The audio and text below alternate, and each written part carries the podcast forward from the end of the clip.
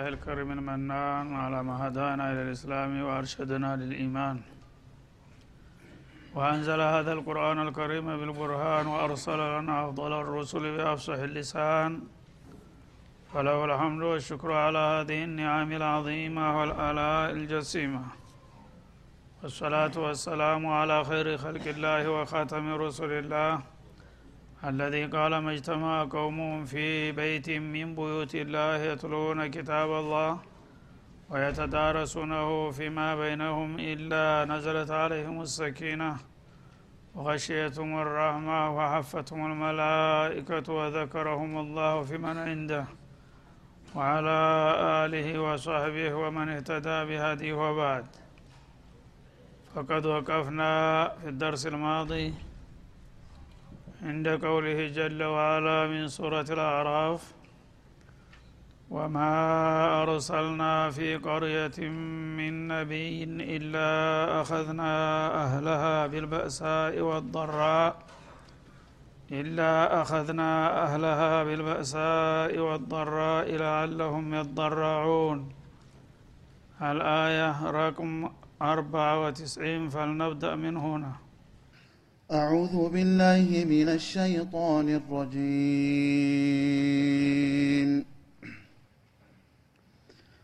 وما أرسلنا في قرية من نبي إلا أخذنا أهلها بالبأساء والضراء لعلهم يضرعون.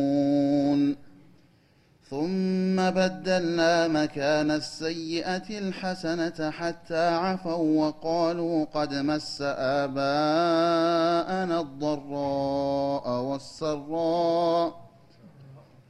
ثم بدلنا مكان السيئة الحسنة حتى عفوا وقالوا وقالوا قد مس آباءنا الضراء والسراء فأخذناهم بغتة وهم لا يشعرون.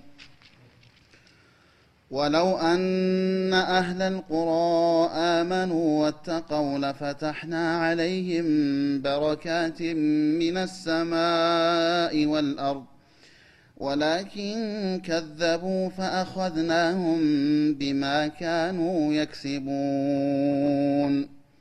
أفأمن أهل القرى أن يأتيهم بأسنا بياتا وهم نائمون؟ أوأمن أهل القرى أن يأتيهم بأسنا ضحى وهم يلعبون؟ أفأمنوا مكر الله فلا يأمن مكر الله إلا القوم الخاسرون؟ أولم يهد للذين يرثون الأرض من بعد أهلها أن لو نشاء أصبناهم بذنوبهم ونطبع على قلوبهم فهم لا يسمعون. تلك القرى نقص عليك من أنبائها ولقد جاءتهم رسلهم بالبينات فما كانوا ليؤمنوا بما كذبوا من قبل كذلك يطبع الله على قلوب الكافرين وما وجدنا لأكثرهم من عهد وإن وجدنا أكثرهم لفاسقين. ثم بعثنا من بعدهم موسى بآياتنا إلى فرعون وملئه. ثم بعثنا من بعدهم موسى بآياتنا إلى فرعون وملئه فظلموا بها. فانظر كيف كان عاقبة المفسدين.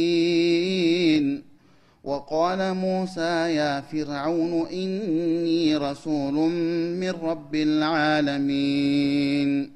حقيق على أن لا أقول على الله إلا الحق.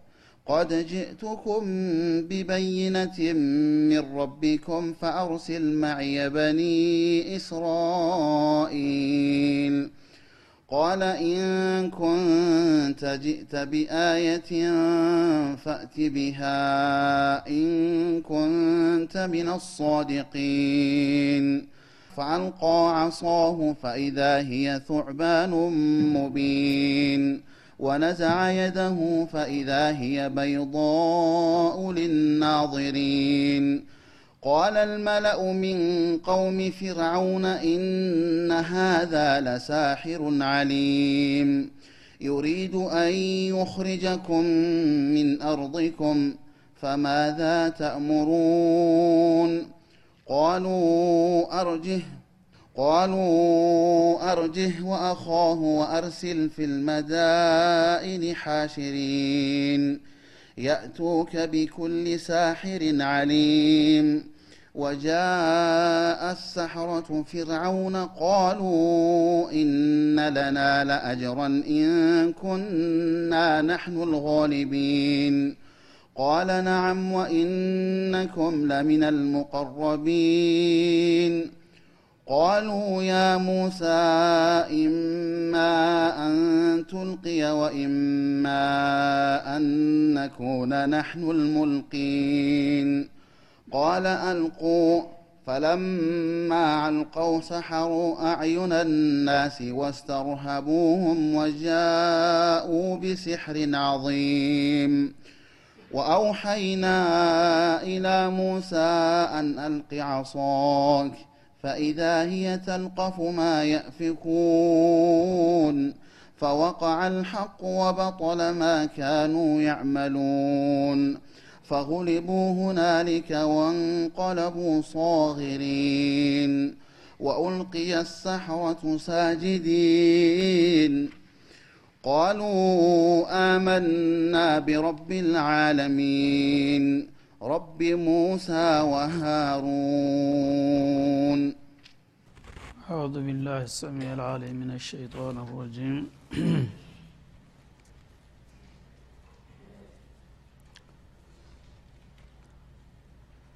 ما زال قصص الأنبياء الكرام تطرى في هذه الصور الكريمة.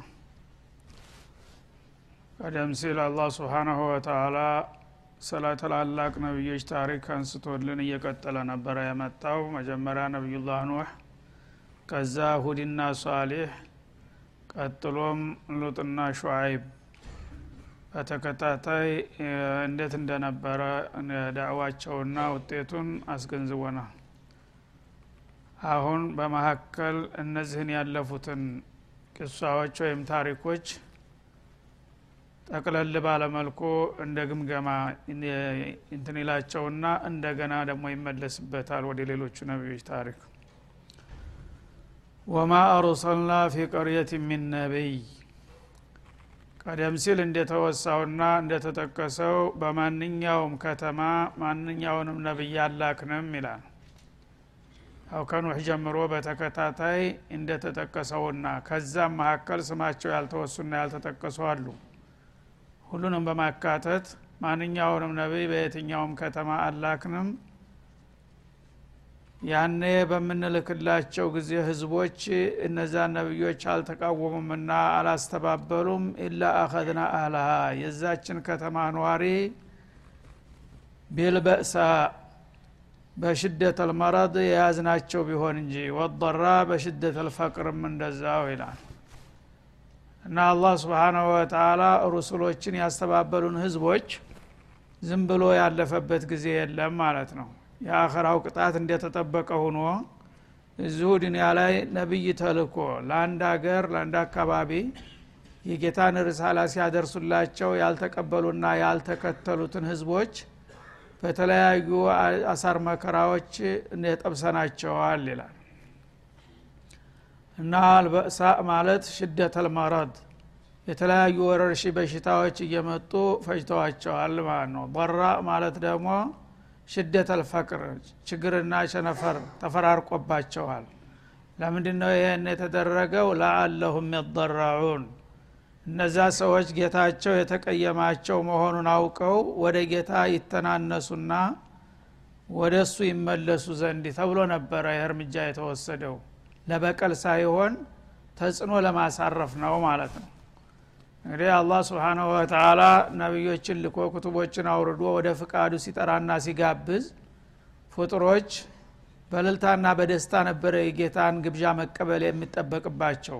ግን አለመታደል ሆነና እነዛን ረሱሎች ማ አንተ ኢላ በሸሩ ሚትሉና አንተ ከማን በልጠህ ነው? የእኛው ቢጤ በሁለት እግር የምትሄድ ሰው አይደለህም እንደ የገሌ ልጅ አይደለህም እንደ እያሉ ሲያንጓጥጡ አላህ ስብሓናሁ ወተላ አንተ እንደምትለው ተራ ሰው አይደለም።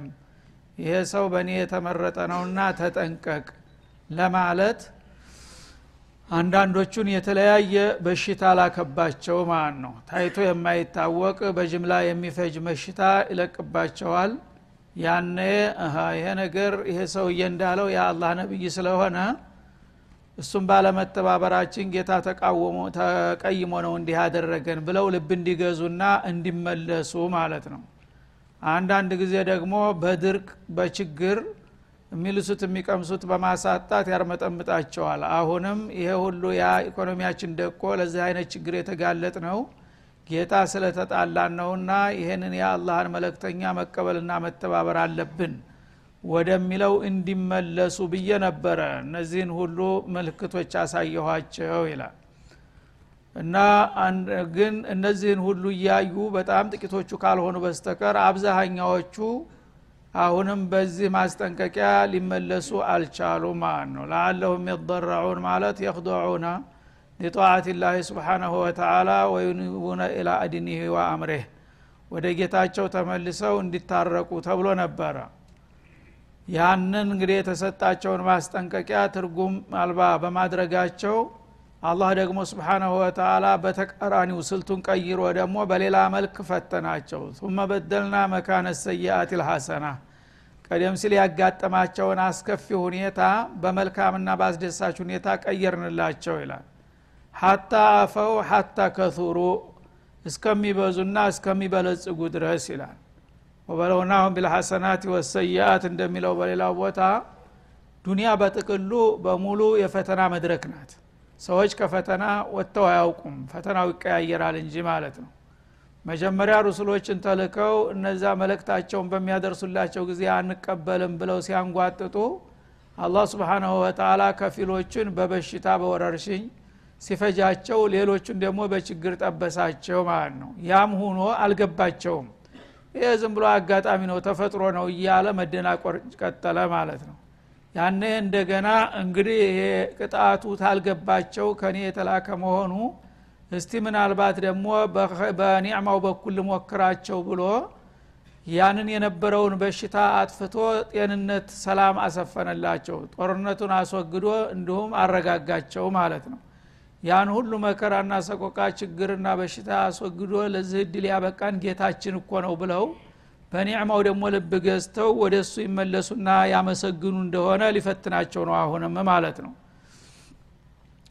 ثم በደልና መካነ ሰያአት አልሐሰና ቀደም ሲል የደረሰባቸውን መጥፎ ሁኔታ አስደሳችና መልካም ውብ በሆነ ነገር ቀየርንላቸው።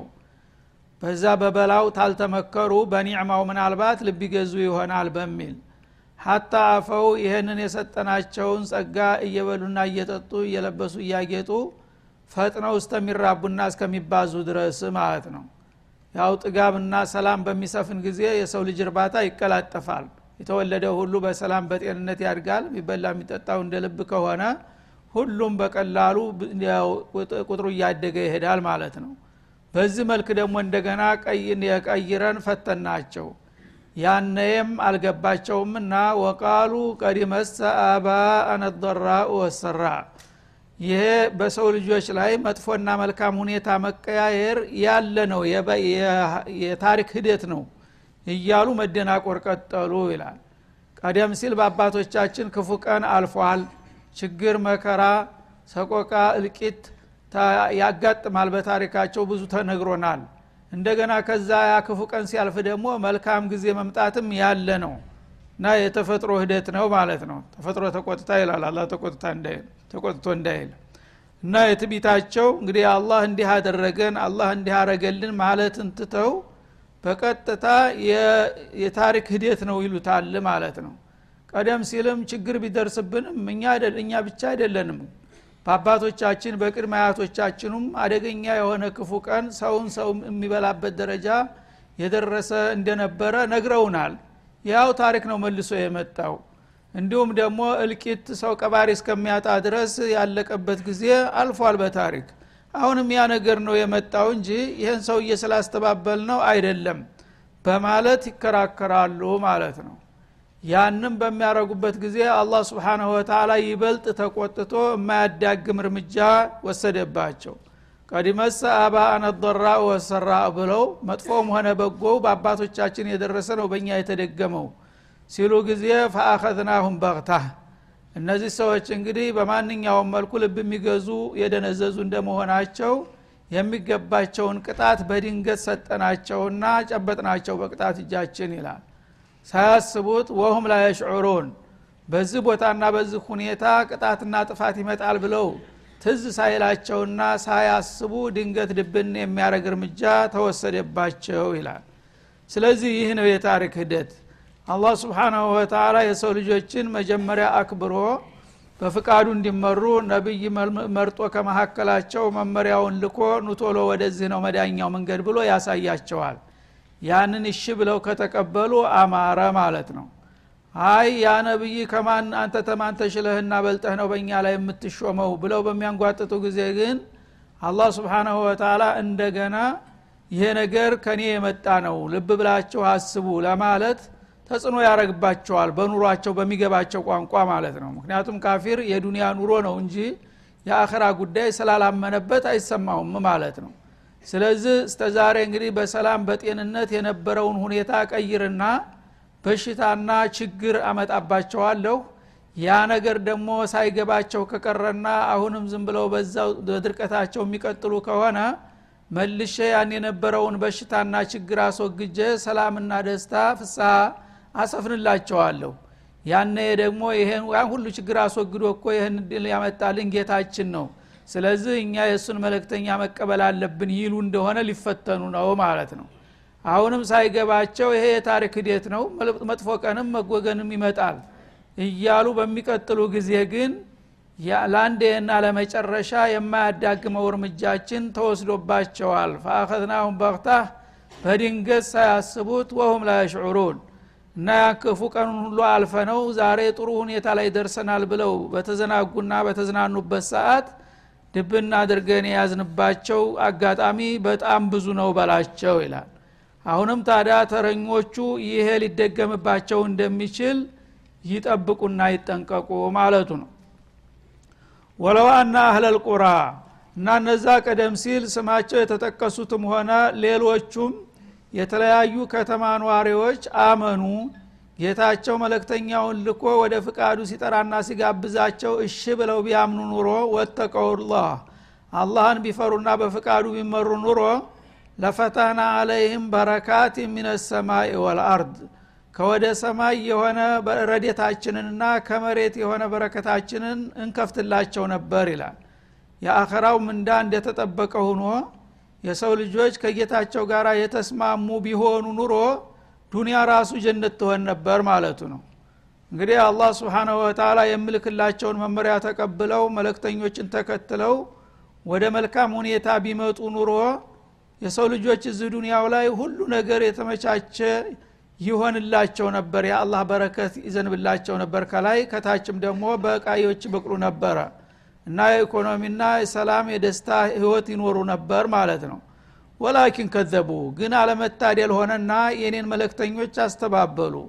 ፈአኸዝናሁም ቢማ ካኑ የክሲቡን ያኔ ሲሰሩት በነበረው ጀራኢም በወንጀላቸው ሳቢያ በቅጣት እጃችን ያዝናቸው ሰዎች እንግዲህ ጥሩ ቢሆኑ ቅንነት ቢኖራቸው ኑሮ እዚሁ ዱኒያ ላይ ራሱ የጌታቸውን ትእዛዝ ቢቀበሉና መለክተኞችን ቢከተሉ ሁሉ ነገር የተመቻቸና ያማረ የሰመረ ሊሆን ሲገባው በክፋታቸውና በጥፋታቸው እዚሁ ዱኒያ ላይ ለተለያየ ምስቅልቅል ችግርና መከራ መጋለጥ የሚመጣባቸው በገዛ ባህሪያቸው ነው ሲል ያስጠነቅቃል ማለት ነው ظهر الفساد في البر والبحر بما كسبت አይዲ الناس እንደሚለው ሱረቱ አንከቡት ላይ እና የሰው ልጆች በዚህ በዱንያ ላይ የሚያጋጥማቸው መከራ ሁሉ የገዛ ክፋታቸው ውጤት ነው ነው የሚለው እንግዲህ አኸራ ቅጣት ሁልጊዜ ዳረል ጀዛ አኸራ ነው የማይቀረውና የተሟላው የመልካም ስራም ሆነ የመጥፎ ስራ ውጤት በመጮ አለም ነው።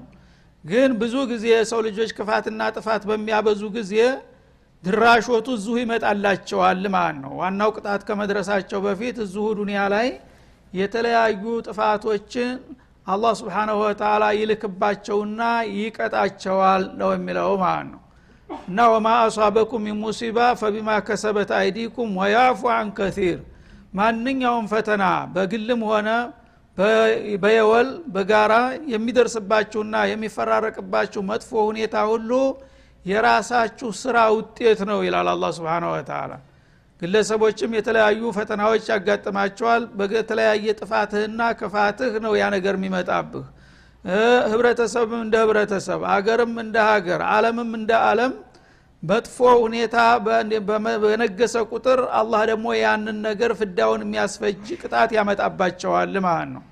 ይኸው አሁኑ ጊዜ እንደምታዩት ነው። አለማችን ተማንኛውም ጊዜ የተሻለ የሰለጠነ የበለጸገ አለም እየተባለ ነገር ይወደሳል። ግን መከራው ችግሩ ሲታይ ታይቶ ተሰምቶ የማያቅ ምስቅልቅል ነው በየክፍለ አለሙና በየአህጎሩ የሚታየው ማለት ነው። ለምን የሰው ልጅ ይሄ ሁሉ እንግዲህ እውቀት እያለ ይሄ ሁሉ ሀብት እያለ ይሄ ሁሉ ችግር ለምንድ ነው የሚመጣበት? በአንድ አካባቢ የስበርስ ጦርነት በሌላ በኩል በሽታ በሌላ በኩል የተቆጥሮ ተሰፍሮ የማያልቅ ችግር።